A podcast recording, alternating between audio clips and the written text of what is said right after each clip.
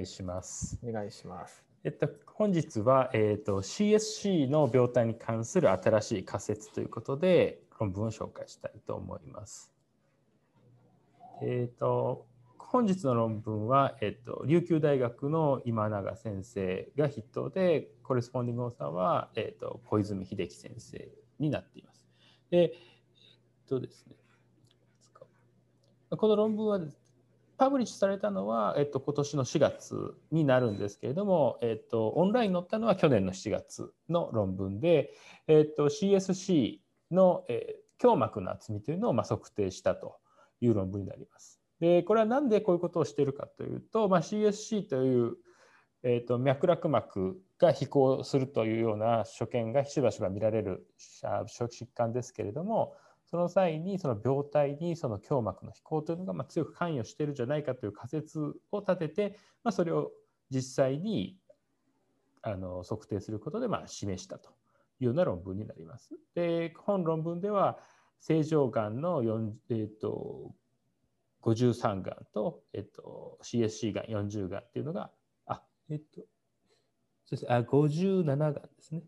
CSC がん57がんと正常がん53がんを比較した。あ、47がん。すみません。CSC がん47がんと正常がん53がんを比較したというふうな論文になります。で、ちょっと論文の内容に行く前に、今回そのデザイン、まあ、結構最近論文でこうデザインを書かす論文っていうのはアブストラクトに書かすのは多いと思うんですけれども、まあ、このデザインってどういうのがあるのかっていうのも自分が書くときもしばしば悩むと思うんですけれども今回 retrospective な comparative study というふうな記載になっているんですけどこの comparative study っていうのは、まあ、いわゆる case control study の一つというか、まあ、 case control study を言い換えたようなものかと思うんですけれども、まあ、最近僕自身がま遭遇したんですがこの AJO とかだとこの study designというものを、ま、こういうふうに書けっていうのがまあ示されています。これ多分 AJO だけじゃなくてあのエルゼビア系というかあのオプサルモロジーとか AJO だったらこの、えーと、オーサーオーサーガイドみたところに書いてるかと思うんですけれどもこうデザインっていうのはレトスペクティブもしくはまプロスペクティブというのをま示してその後にこのinterventional な study か、まあ、 observational な study かで、その中にはこういうのがありますよ。 case control study とか、 cross section study とか、 cohort study。で、えっと、 experimental study ということでは、こういったあの animal 使ってるのがとかなんていうのをまあ書くという、こういうガイドラインが結構あって、で、まあ、実際この用語としてはこういったものをちゃんと使いなさいよということがまあ結構示されています。まあ、実際このガイドラインに載ってなくてもあの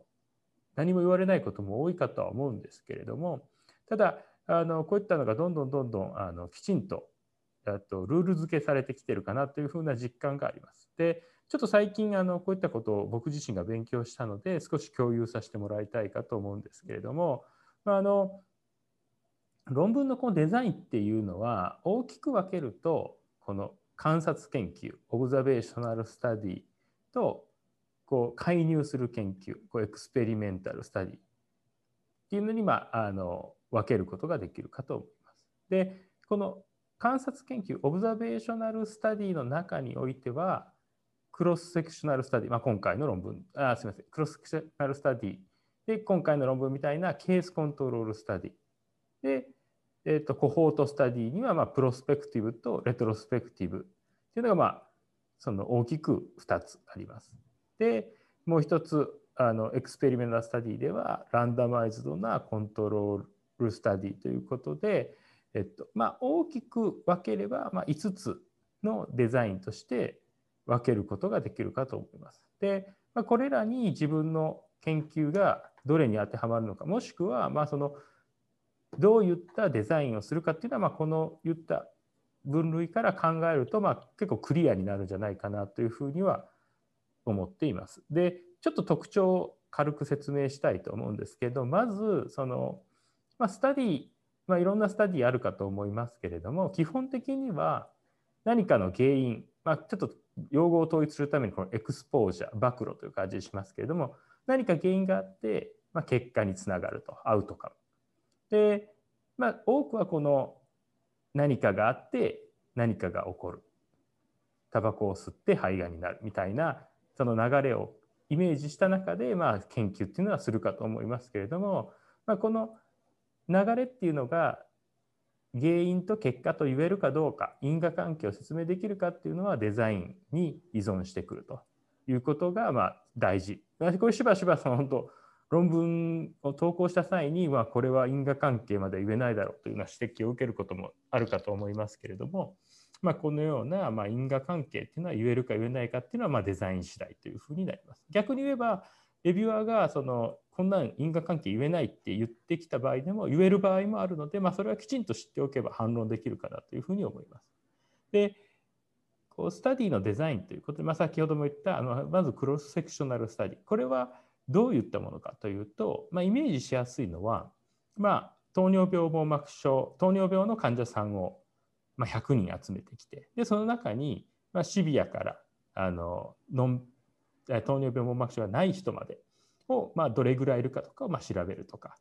まあ、もしくは、まあ、糖尿病網膜症の人の何かを画像検査、まあ、OCT アンジオグラフィーだとかを撮影して、まあ、その集団の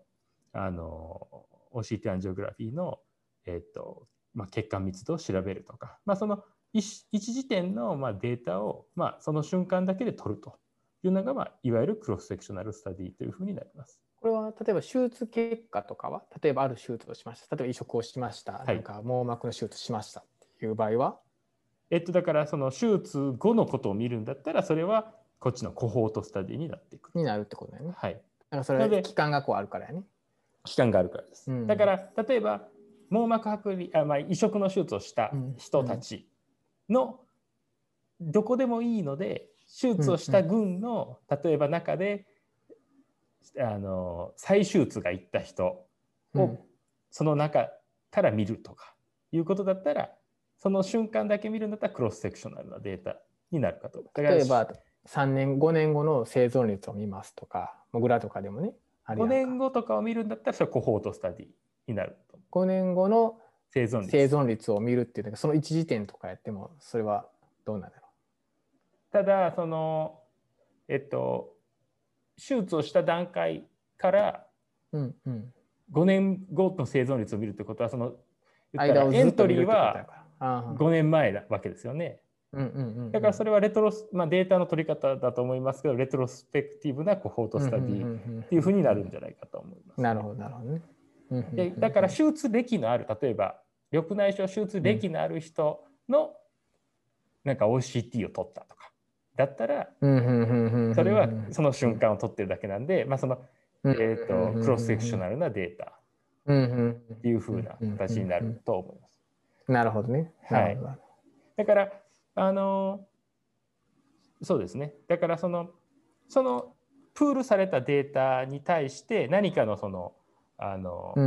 outcome がある人とない人とかいう形で、あの分けるっていうのが、まあ、こういわゆる cross sectional study っていう概念の study、でまあ、メリットは当然簡単、まあ、そのどっかの集団をバシッと取るだけなのでその面倒なことは少ないと。でもう一つはその頻度。その集団は言ったら一般化されやすい集団だとまあ仮定することができるのでそのプールされたまあ100人200人とかの中のデータをまあピックするんでそれは他の軍のまあ100人同じようなそのタイプの軍だったら言ったらデータ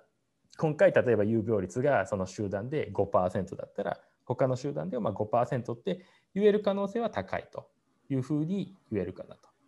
そのこれでも例えばね、そのもちろん例えばな今日の4月何日に測りますってできないやんか。当然期間が必要やんその検査するにはね。でそれが1か月ぐらいできたらまだいいけど、うん、1年ぐらいかけてのこのとか2年ぐらいかけてのクロスセクショナルスタディっていうのはありえるの話？あありえるんじゃないですかね。例えばその期間の中での話やから。その例えば、えーとまあ、1年間に来た糖尿病網膜症患者さんの、うんうん、その撮影した何かの検査とかだったらまあ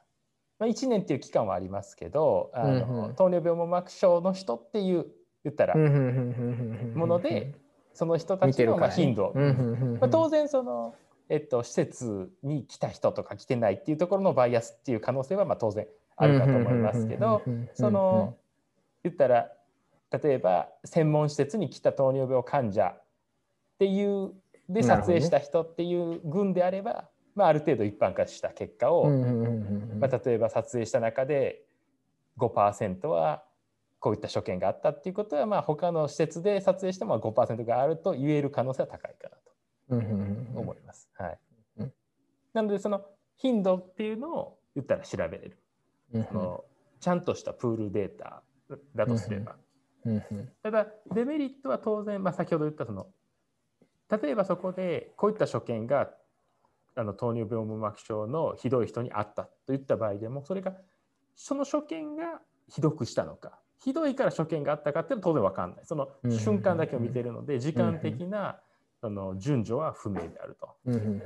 で当然ながらそのバイアスっていうのはすごい発生しやすくて、まあ、特にその問診的な感じで例えば来た人にこういったことをしたことありますがなんかあの怪我をした人に、まあ、昔こんなことをしたことがありますかなどって言って質問なんかをした場合には当然思い出しのバイアスっていうのは発生するだろうし、まあ、そういったバイアス、まあ、行楽因子も含めてそれを調整する能力は一切ないのでもしそういったことを考慮するのであればそれはった交絡因子を含めた多変量解析だとかそういったことをしないといけないというふうなデメリットはあります。 cross sectional study。で、まあ、次、この今回のまあ論文でもそうですけど、 case control study、まあ、これもすごいあのよく行われると思うんですけれども、これはその outcome base な study というふうに考えてもらったらいいんですけど、その今回出た CSC がある群と、まあ、それがない正常マッチな人たち。だからアウトカムはもう決まってる。CSC があるということは決まってる。他の例えば病気でも網膜剥離がある群っていうのは決まっててでそれの過去のリスクっていうのをま探索したいと。でその網膜剥離がある人と全然ない一般人で2つの群のいろんな項目を比較してリスクっていうのを探索していく、まあ、今回も CSC というアウトカムがもう発生してる群とない人たちで胸膜の厚みっていうリスクを探索するというようなやり方をすると。でメリットはアウトカムが珍しい場合に調べやすい。まあ、例えばクロスセクショナルで外来来た人と全員を調べてで CSC がある人とない人で胸膜の厚みを調べようとした場合に多分 CSC がある人に対してそれ以外の人がむちゃくちゃ多くなってしまうので、うん、まあ、その調べるやり方としてはま不適格、まあ、みんな例えば胸膜を測るって言ったらものすごい労力だと思うので、それに対してま CSC がある人たちをまず測ってでマッチする分を設定して測る方が当然ながらエネルギーはコストは低い。なのでそういったメリットはあると。ただ、まあ、あのこれに関してもそのあのどっちが先起こったかはちょっと分かんないですね。やっぱり CSC がある人は胸膜が分厚いという相関が出るだけなので、CSC によってまあ胸膜が分厚くなるか、胸膜が分厚いか CSC になるかっていうのはまあ当然まあ、その論理的な推測はできますけど、まあ、はっきりとはちょっと分かんない。であともう一つはその頻度を調べれない。その抽出してきた群に対してマッチングしているので、どれぐらいそうなってるかっていうのはやっぱり分かんないですね。アウトカムも設定されてるので。なので、頻度ってかっていう、どれぐらい発生するか何パーセントとかっていう値はクロスあ case control study においては調べることはちょっとできなくなってきます。で、 cohort study っていうのは実はこの prospective と retrospective 2つはまあ基本的には同じようなものになります。これは経時的な変化を見るもので掲示的な変化っていうのはどちらもその何かリスク因子、まあ、これエクスポージャー暴露があるっていうことからその後アウトカムが発生するか。でプロスペクティブは当然ながら、まあ、何かのエクスポージャーによって将来的にアウトカムが発生するかっていうのをまあ調べる前向き試験になるので、まあ、あのこれに関しては、まあ、5年、まあ、ものによりますけど5年とか調べて例えばあの近視が強い人っていうのは何かうん、網膜剥離になりやすいっていうのを、まあ、例えば15年とか10年調べてやっぱり強度近視の人の方がない人よりも10年後網膜剥離になってる人が多かったよねとかっていうことをまあ調べるっていうのが前向きにやればプロスペクティブなコホートスタディですしデータ記録残ってる診療力などからもともと近視があった人が例えば経過観察中に網膜剥離になるっていうようなのをデータから調べてくるっていうのが、まあ、レトロスペクティブなコホートスタディになるというふうになります。なのでコホートスタディ刑事的な経過を見るっていう研究をすればあの先ほどから言ってるそのエクスポージャーとアウトカムの時間的な関係性が明白になるので、まあ、因果関係っていうのを示しやすいと。まあ、これが絶対これがあるから因果関係と言えるわけではないんですけどやはり先行するリスクがあってその後アウトカムがあるということを例えばあの比較して示すことができればやはり因果関係としてその原因があった後に結果があるよねというふうな言いやすいかなというふうに思います。でまたそのこれはエクスポージャーがある人とない人っていうのをまあ群でずっとフォローしていくので当然有病率などの頻度を調べることができると。であともう一つはそのプロスペクティブなコホートスタディであればエクスポージャーに対するアウトカム例えばあのまあ、男性っていうことをもしリスクファクターとするならばそれに対して後々何か違うアウトカムを設定して調べるということもま可能である。なのでそのデータをきちんと蓄積しておけば、まあ、いろんな研究を後ほどすることが可能であると。いうのが、まあ、こうプロスペクティブなコホートスタディのまあ利点と。まあ、あのレトスペクティブの場合は、まあ、あのデータ診療録のデータ次第なんですけど、まあ、上記と同様だけど、まあ、簡便でコスト自体はまあ低くで、プロスペクティブなコホートスタディのデメリットとしては当然時間とコストがかかっ、まあ、少ないアウトカム、まあ、先ほどと一緒ですけど、珍しい発生頻度の低いことをこれで調べようと思うと、すごくたくさんの人をフォローしないといけないので、まあ、すごく大変であると。で、またその経過観察中の脱落リスクがあるので、まあ、膨大な数脱落してしまうと、まあ、スタディとしてまあちょっと成立しなくなってくるかなというのはデメリットであります。でレトロスペクティブな場合っていうのはこのもともとがそのエクスポージャーの有無？なのでその何か暴露してるかしてないかからデータをスタディのために集めたわけではないのでやはり行楽因子というのの影響っていうのがあると。きちんとその背景を揃えてるわけじゃないので、まあ、あのそこっていうのは雑多なデータというふうになってしまう。2つの群っていうのが全然そのきれいに分けられてるわけじゃない。で、まあ、そのデータの集め方次第のところありますけど、その欠落したデータなどが出てくる可能性もあるし、まあ、途中脱落するという可能性もあるので、まあ、これらっていうのがまたバイアスにつながる可能性っていうのは否定できないと。で、まあ、最後に、まあ、最もその有効というか、行楽因子の除去においては有効なのが、まあ、このランダマイズなクリニカルトライアルというふうになりますけど、まあ、これは、えっと、以前、ですかねあの傾向スコアの時に少し話したかと思うんですけれども、あの暴露の有無以外の因子を揃える群というのを設定して、まあ、その2群間でアウトカムの発生を調べると。まあ基礎実験なんていうのはもう全てこれだ、まあ、これに近いと思うんですけどその調べたい因子とあの、それ以外はまあ揃えた実験系で因子のみの有無調べたい因子の有無でのアウトカムの違いっていうのをま調べようと。なのでそれによって因子の有無っていうことがアウトカムにどれぐらい影響しているかということが明確になるので因果推論、まあ、つまり因子っていうのが結果あ暴露っていうのがアウトカムにつながってるよというのがまあ言いやすい。行楽因子の影響も最小限にできるということがまあ最大のメリット。まあ、ただしは当然ながらコストはかかりますしあと長期間の観察というのはま困難になってくると。で結果を実はこう一般化しにくいというのがまああるのでその言ったら両方ともの群をすごく揃えた群になるのでその一般の群ではないっていうのがまああの一つ注意点であると。でまたあの前回その傾向スコア解析の論文の時に言ったみたいにそのステロイドの使用の有無っていうことなどで言えばそのリスクっていうことがもし明確であるならばそれを2つの群に割り付けたりとかっていうことはまあ倫理的に難しいっていうことがまあこれがランダマイズドクリニカルトライアルがまあなかなか普段からしにくい一つの大きな理由になるかなと思います。まあ、ただまあそのこれ本当その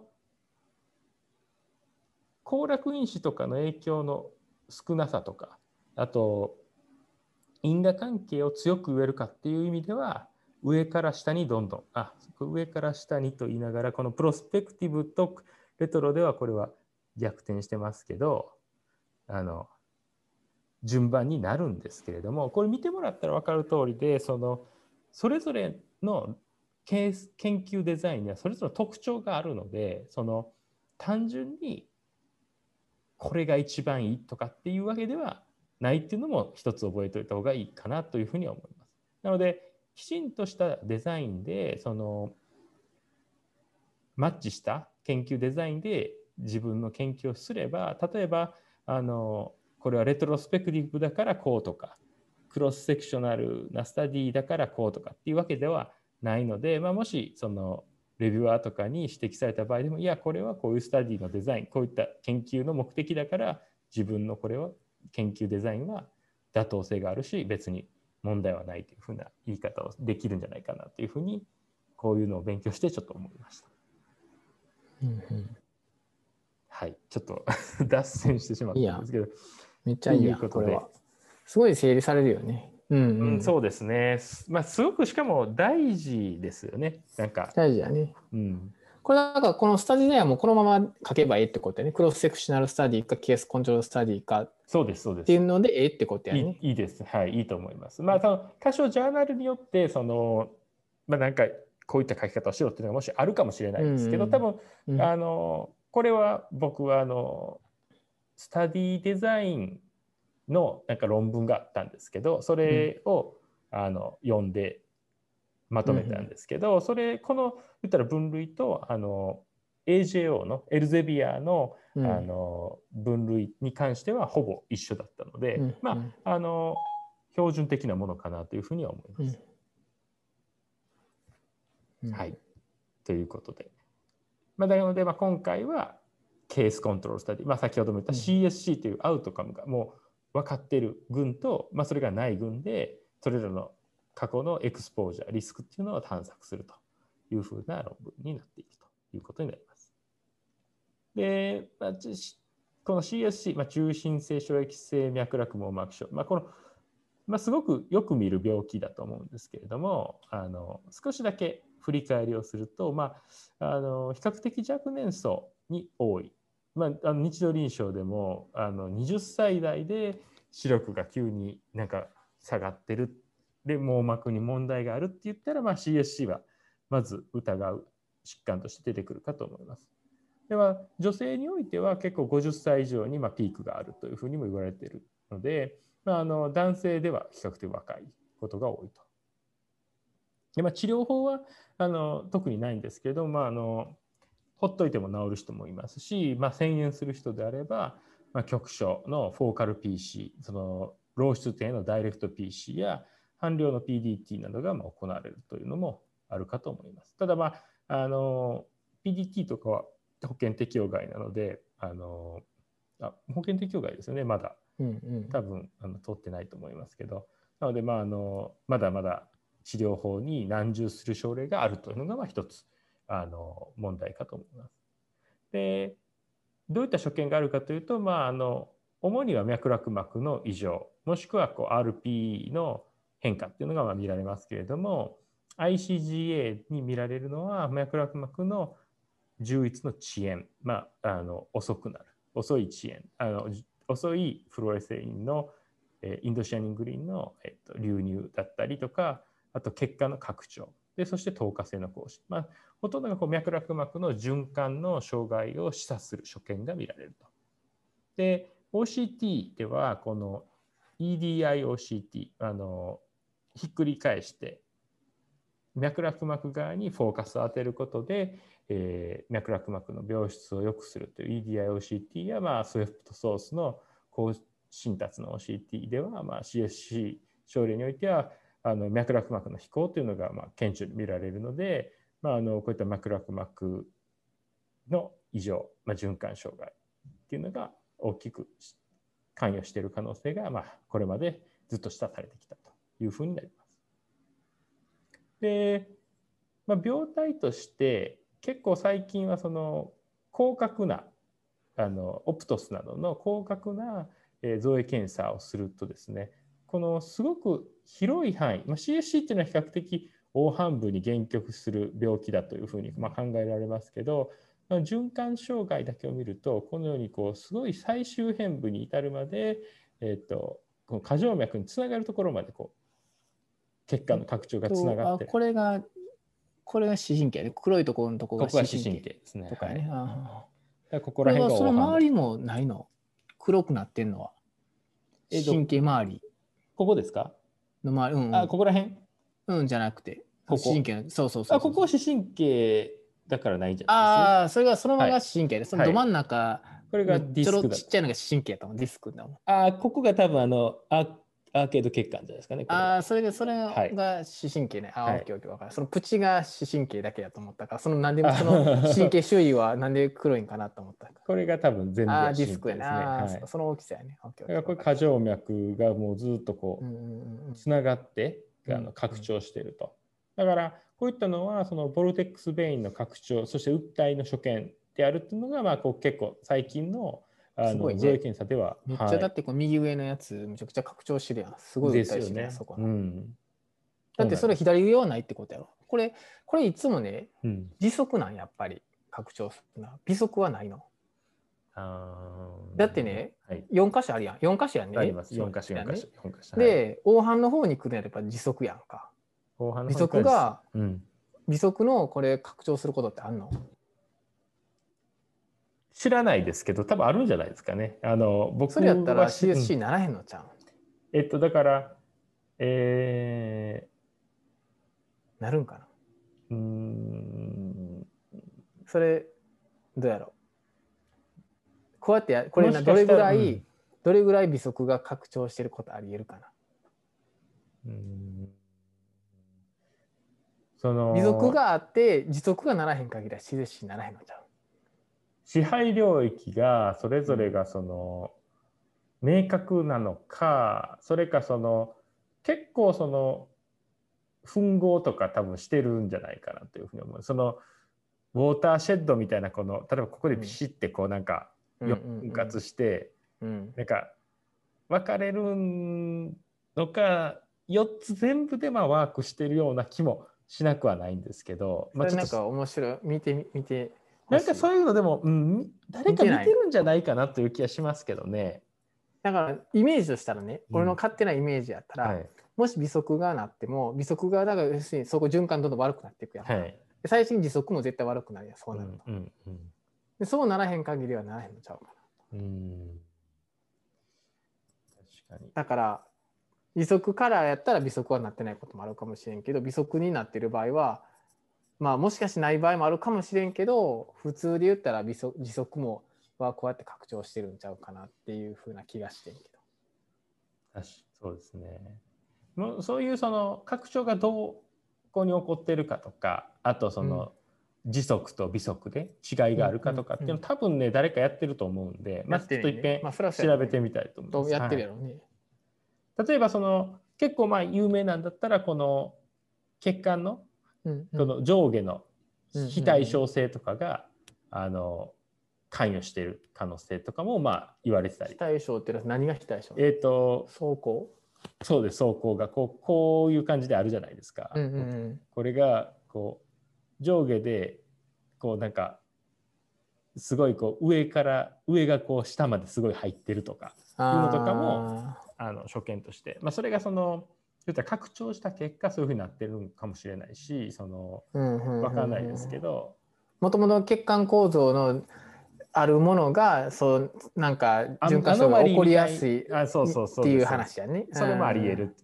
まあ、それこそその因果関係を言うにはもうそういった人をフォローするしかなくなってしまうんですけど。ね、そういった可能性だからここにも書いてますがその非対称性っていうのは CSC 症例でより高頻度に見られると、うん、うん、いうのはまあ言われてるってことですね。でまあただまあその確かに微速の話とかっていうのはあのだから微速が微速を支配しているのかそれともまあもうその、トータルで脈絡膜循環をまあ4つでも支えてるから、まあ、その例えば1本2本やられただけでもどんどんその脈絡膜循環の粒子抵抗というのが増大していくのかってちょっと分かんないですけど、うん、あのまあ、何でにせよこういったその脈絡膜におけるこう循環の異常っていうのがまあ CSC に関与している可能性とか、うん、まあ、こういった拡張所見っていうのはまあ全てはこう有出路の抵抗の増大をまあ示唆する所見ということで、まあ、あのそれにっていうのはそのボルテックス・ベインの通過する胸膜の厚みというのが関与している可能性があるというのがまあ今回あの小泉先生たちのグループがまあ立てた仮説というふうに言えるかなと思います。うん、なのでそのなぜこういう拡張所見、まあ、拡張して訴えするっていうところはすごい、まあ、分かりやすい、まあ、しかもそれは捉えられてる所見だと思うんですけどその原因として、まあ、そのボルテックス・ベインが通過する胸膜の厚みっていうのが、まあ、分厚ければ分厚いほどあのボルテックス・ベインが実はあの訴えしやすいというような仮説を立ててそれを調べるために CSC 症例とそうじゃない症例の胸膜孔を調べたというのが今回のスタディになります。なので、まあ、あの目的っていうのはそのそのまま CSC 症例と年齢性別をマッチした胸膜を比較し飛行した胸膜が CSC 関与しているという仮説をま検証するというふうになります。で、まあ、どうやったかっていうことなんですが、まあ、これあの、えーと、カシア、まあ、スウェプトソースの全願望 CT になりますけど、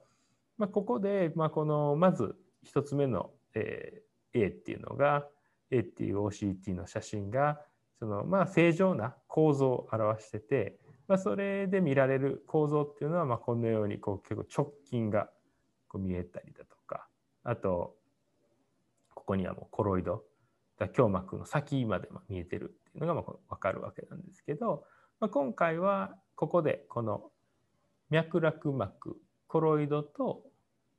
筋肉のこの間、まあ、だからまあそれこそがまあ胸膜。この2つの B っていうスライドで、まあ、ここにスクレラルラインっていうのをこう引いたと。で、本来であれば、そのボルテックスベインの通過するあたり、まあ、10ミリぐらいらしいんですけど、ここから、この胸膜鏡。あたりから。ただそれはその測定できないということで、まあ、ほぼ、あの、どの方向でも測定可能な6ミリっていう部分を今回は測定していると。胸膜鏡、スクラルスパーから、えーと、周辺側に6ミリ。周辺ちゃうな。えっと、光極側に6ミリいったところのこの垂直な距離を胸膜の厚みとして測定しましたよというふうになります。で、まあ、この今回の CSC の群とコントロール群で言ったら、まあ、当然ながらその背景因子となるその年齢とか性別で特にまあこう大事なのがこの屈折異常あと眼軸長っていうのは両軍間で揃えてあるというふうになります。まあ、あのやはりこう近視眼軸が長くなったりとかいう症例っていうのはあの胸膜に厚みに変化をきたす可能性が、まあ、言ったら行楽因子になる可能性があるので、まあ、それらを影響をなくすために今回は両軍間にこれら差がないというふうになります。でまあ、もう結果だけ見ればあのこれらあ3つのあこれ結果だけじゃないなこれはこれはあの黄斑部のコロイドの厚みは当然 CSC で飛行しているので424と324ということで CSC 群で優位に分厚くなっているというふうなのが、まあ、ベースとなる両群の比較になります。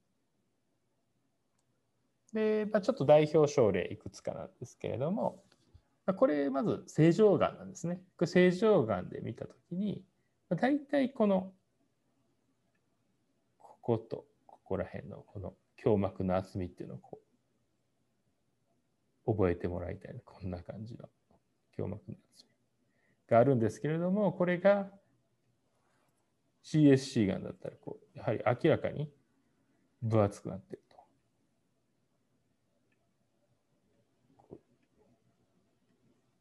ちょっとこう戻ると。まあ、ちょっと、うん、見ただけじゃ分かりにくいんですけど、これ実際正常がんだと387とか、うん、まあ、こう部位によって違いますけど、うん、微速で、えーと、387、えー、下方で387、えー、時速で276情報340という正常がんの、えー、胸膜の厚みだったのが、えー、CSC がんでは、まあ、同様の微速だったら455で下方だったら485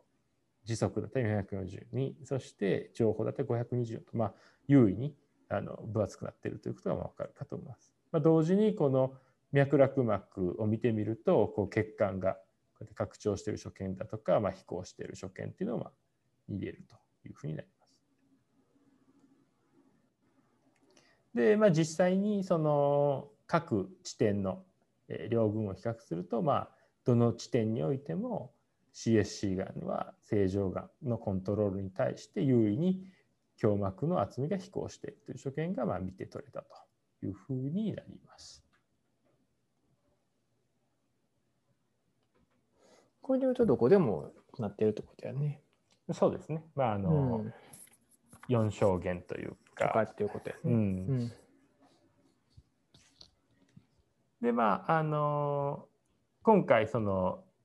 もともと仮説として分厚くなった胸膜っていうのが、まあ、CSC 発症に関与している可能性っていうのが、まあ、考えて、まあ、それを示したというふうになるんですけど、まあ、こう考える仮説、まあ、こういうこのなぜそういうふうなその胸膜が分厚い症例というのが CSC に関与しているのかっていうふうに考えた場合ですけど、まあ、そのもともとその眼軸長との、えー、と CSC っていうのの関連性というのが報告されてたというふうなのが、まあ、一つ、まあ、今回の仮説をまあサポートするのかなというふうなことはディスカッションに記載されていました。でそれどういうことかというと、まあ、単眼軸イコール胸膜が分厚いというふうなのは言えないんですけれども、まあ、単眼軸というのがまあ CSC のリスクであるということや、まあ、逆に近視眼、まあ、おそらく胸膜が薄くなってるだろうという、まあ、近視眼では CSC が少ないという報告などや、まあ、あとその CSC がんが片目だけの人では CSC じゃない方の目よりもその眼軸が短い CSC がんの方がというような報告もありその眼軸長単眼軸長あこれちょっとすいません全然間違ってるな。なんか単眼軸長単眼軸長短い眼軸長が胸膜の、まあ、分厚くなるのにまあ関与しているのではないかというような推測っていうのがあのできるんじゃないかというふうなことをまあ言ってました。だからこれまでその眼軸長で見てきたような所見っていうのは実はその胸膜の厚みっていうものを見ている、まあ、つまり胸膜の飛行っていうのがまあ行楽因子のような可能性があるんじゃないかというような推測ができると。でまあ、飛行した胸膜っていうのが、まあ、今回ボルテックス・ベインの訴えの原因じゃないかというふうな仮説を立てたわけなんですけどそれだけじゃなくて、まあ、胸膜を通してこう水があの目の外に出ていくっていうような働きもあの考えられるのでその薄い胸膜だとよりこう水が目の外に出ていきやすい。だからあの訴えして、えー、脈絡膜剥離みたいな状態、まあ、その言ったら CSC で言えばあの網膜下とかに水が溜まったもののその水っていうもの自体が目の外に出ていくような胸膜を通した水の移動っていうのを妨げている可能性もあるんじゃないかなっていうような推測もしていました。なのでだからその、えー、訴えっていうのはもともともし胸膜が普通の厚みであればあのコロイドの水成分っていうのは徐々にこうドライなところに抜けていく胸膜とか目の外に抜けて吸収されていくっていうものがよりこう胸膜にとどまって訴えがよりひどくなってるんじゃないかと。ちょっとこれはあのかなりスペキュレーションが強いかなというふうに思いますけど、まあ、そういったまあ可能性もまああるかなと思います。で、まあ、いわゆるあの CSC と似た特徴を持つと考えられる、まあ、ウベアルエフュージョンというような病態で言えば、まあ、胸膜の回想術というのがまあ走行するということはまあ知られていますしその飛行した胸膜っていうことが脈絡膜の訴えや小液質の網膜剥離に関与しているっていうことをまあ示す一つの,、まあ、あの CSC じゃないですけど、まあ、ウベアルエフュージョンっていうのはそういったその胸膜が分厚いことが病態に関与している可能性が示唆されるので、まあ、それらを考えては CSC において飛行した胸膜っていうのが病態に関与しているっていうことはまあ妥当じゃないかというようなことを、まあ、あの今回仮説として述べられています。でまあ今回のまあ論文のまとめとしてはこれまでその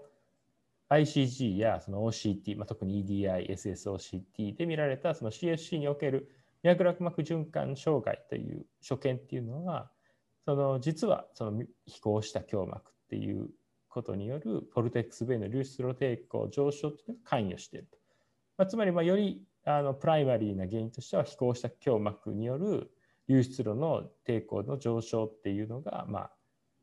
この CSC っていう病気の本体の可能性があるということが、まあ、示唆されたということになります。まあ、今後のだから展望としては、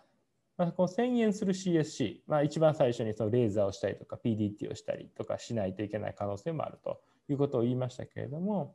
まあ、この CSC っていう病気がもしこの胸膜飛行した胸膜による疾患なのであればその流出路抵抗を減少させるまあ胸膜回想術などのあの治療を治療法として採用する可能性っていうのもあるかもしれないということは言えるかもしれません。で、まあ、個人的に興味が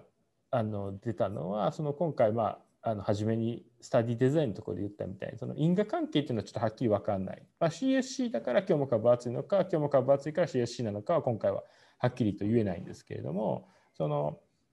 こういったその胸膜の厚いっていう状態っていうのは先天的なものなのかそれとも後天的に飛行するのか何かその他の因子が関与して胸膜が飛行して CSC になっているのか、まあ、例えばそのステロイドを長期間使うと CSC になりやすいっていうのはあるかと思うんですけどそういったのは実はその胸膜が飛行していってるんじゃないかとかっていうようなこともちょっと推測としては考えられるのでそういうそのこれまで多分ステロイドを長期使用して胸膜孔が変化するかとかって測られたっていうのがあるんかどうかちょっと知らないですけどそういうのを見ても面白いかもしれないなというふうに思いました。でまたその脈絡膜循環障害でその血流が訴えしたっていうことが、まあ、その最終的に衝撃性網膜剥離につながるっていうのは単純に血流が訴えしてその血管から水が漏れるみたいなものなのか他のことが関与しているのかっていうところも、まあ、興味深いかなというふうには思います。はい、以上になります。これ、CSC のあれ、例えば PDT してとかね、はい、そんなんとかして、胸膜孔変わらへんのかな？っていうのになれば、うん、原因か結果がとかがもうちょっと分かるのかなと。その例えば術後の鳩とかの話とかは考察で書いてたりとかしてないかな。ああ、それは書いてなかったですね、今回は。うん、うん、まあ、多分まあ、普通に考えれば、その、原因だとは思いますけどね。そのだから、うん、だから変わらへんってことやね。変わらないと思います。はい。うん。あと、そのやっぱりレーザーとか PDT でもやっぱり治らないのも結構あるので、その、遷延する CSC の場合に。うんうん、なので、そういう意味では、その、根治療法になってないというか、リークポイントを打つっていうことが、もっと上流にあるってこともっと上流に、それがつまりその、うん、胸膜の飛行だったりする可能性っていうのは、まあ、ありえるかなというふうに思いますね。そうやね。うん。だからなんか、まあ、じ動物実験的なね、実験的な目線で言うと、うん、やっぱり後が欲しいなと思うねね。よく基礎実験とかだそうやんか。さっきもあったけど、なんかまずコントロールあります。でプレポストっていう話があるやんか。でそれによってどう変わったかっていうので見えるから、えーと、実験的な考えで言うと何でもやっぱりその介入した後には介入前後っていうのを見たいなっていう話なんでそうするとそれがどうやったかっていうのがもりもっとより明確に分かるかなと思うからこれをポストとかがあったらよりなんかもっとメッセージがなんかあるなって今ふと思ってどうせ多分ポストを絶対やってるから撮ってるやろうしなんかそれも一緒にあったらもっとよりなんか3つフィギュアがあったりとかしたらよりなんかかっこいいかなそうですね。そうです。確かに確かに、うん、そう、治療してる症例も多分かなりあると思うので多分今後そういうその、うん、例えば1000円するのとしないの、うん、で実はその、そうそうそう。あの胸膜の飛行に差があるとか。だからっていうのはありえるかもしれないですよね。だから絶対治ってるし多分そこまで終え終えてる人とかいっぱいいるから、うん、まあそれは次のペーパーでやったら別にいいと思うねんけど、うん、まあ、やってると思うけどなんかそういうの絶対調べてはると思うけど、うん、まあそんなんは面白いなとそうですね、うん、うん、なんか何でもこう実験とかやってもまあよくあるやん。こうこうこうこうこうっていうのはかっこいいね。わかる？何でもねその、あの例えばグラフこっちが、まあ、遺伝子でも何でもええやん、別に発言レベルとかね、はい、コントロール。でで悪いの。病気ね、うん、こう上がる悪く悪くなってると。でなんか治療とかしたら下がると、うん、ここういうのがやっぱりすごく大事。要するに裏取り実験っていう話やね。それがほんまに原因だよねっていう時には絶対裏取り実験すんねん。何でもね。でもっと言ったらコントロールではそれが何もなかったけどみたいな。あそうそういうのがまあ考え方としたらそうだから、まあ、それはヒューマンで全部ねとかクリニカルリサーチで全部できるわけじゃないけどそういうことを念頭に置いてできるものでやっていくと、うん、よりこの説得力が増すっていうか、ね、まあ、当然そうやし、そういう結果やし別にそれは変わらへんかったっていう結果で別にいいけどその時によりこれが今回がやっぱその原因やと胸膜孔が原因やっていうことをより多分強いメッセージとして出せるよね。もしその結果があれば。うんっていう話になるかな多分でもされてるじゃないですかね。多分今回の論文を読んでるとかなりコンセプト重視というかその一つの新しいコンセプトを提示するって感じだなと思ったんで、あのそうちゃう。タイトル見てもそうやもん、うん、そうですよね。すごいシンプルやね。だからもう完全にコンセプトやしだからやっぱりいい論文であればあるほどタイトルシンプルやね、うん、だって余計なこと書かんでもだってそれがもう例えばニューなコンセプトとか、ニューな話やったら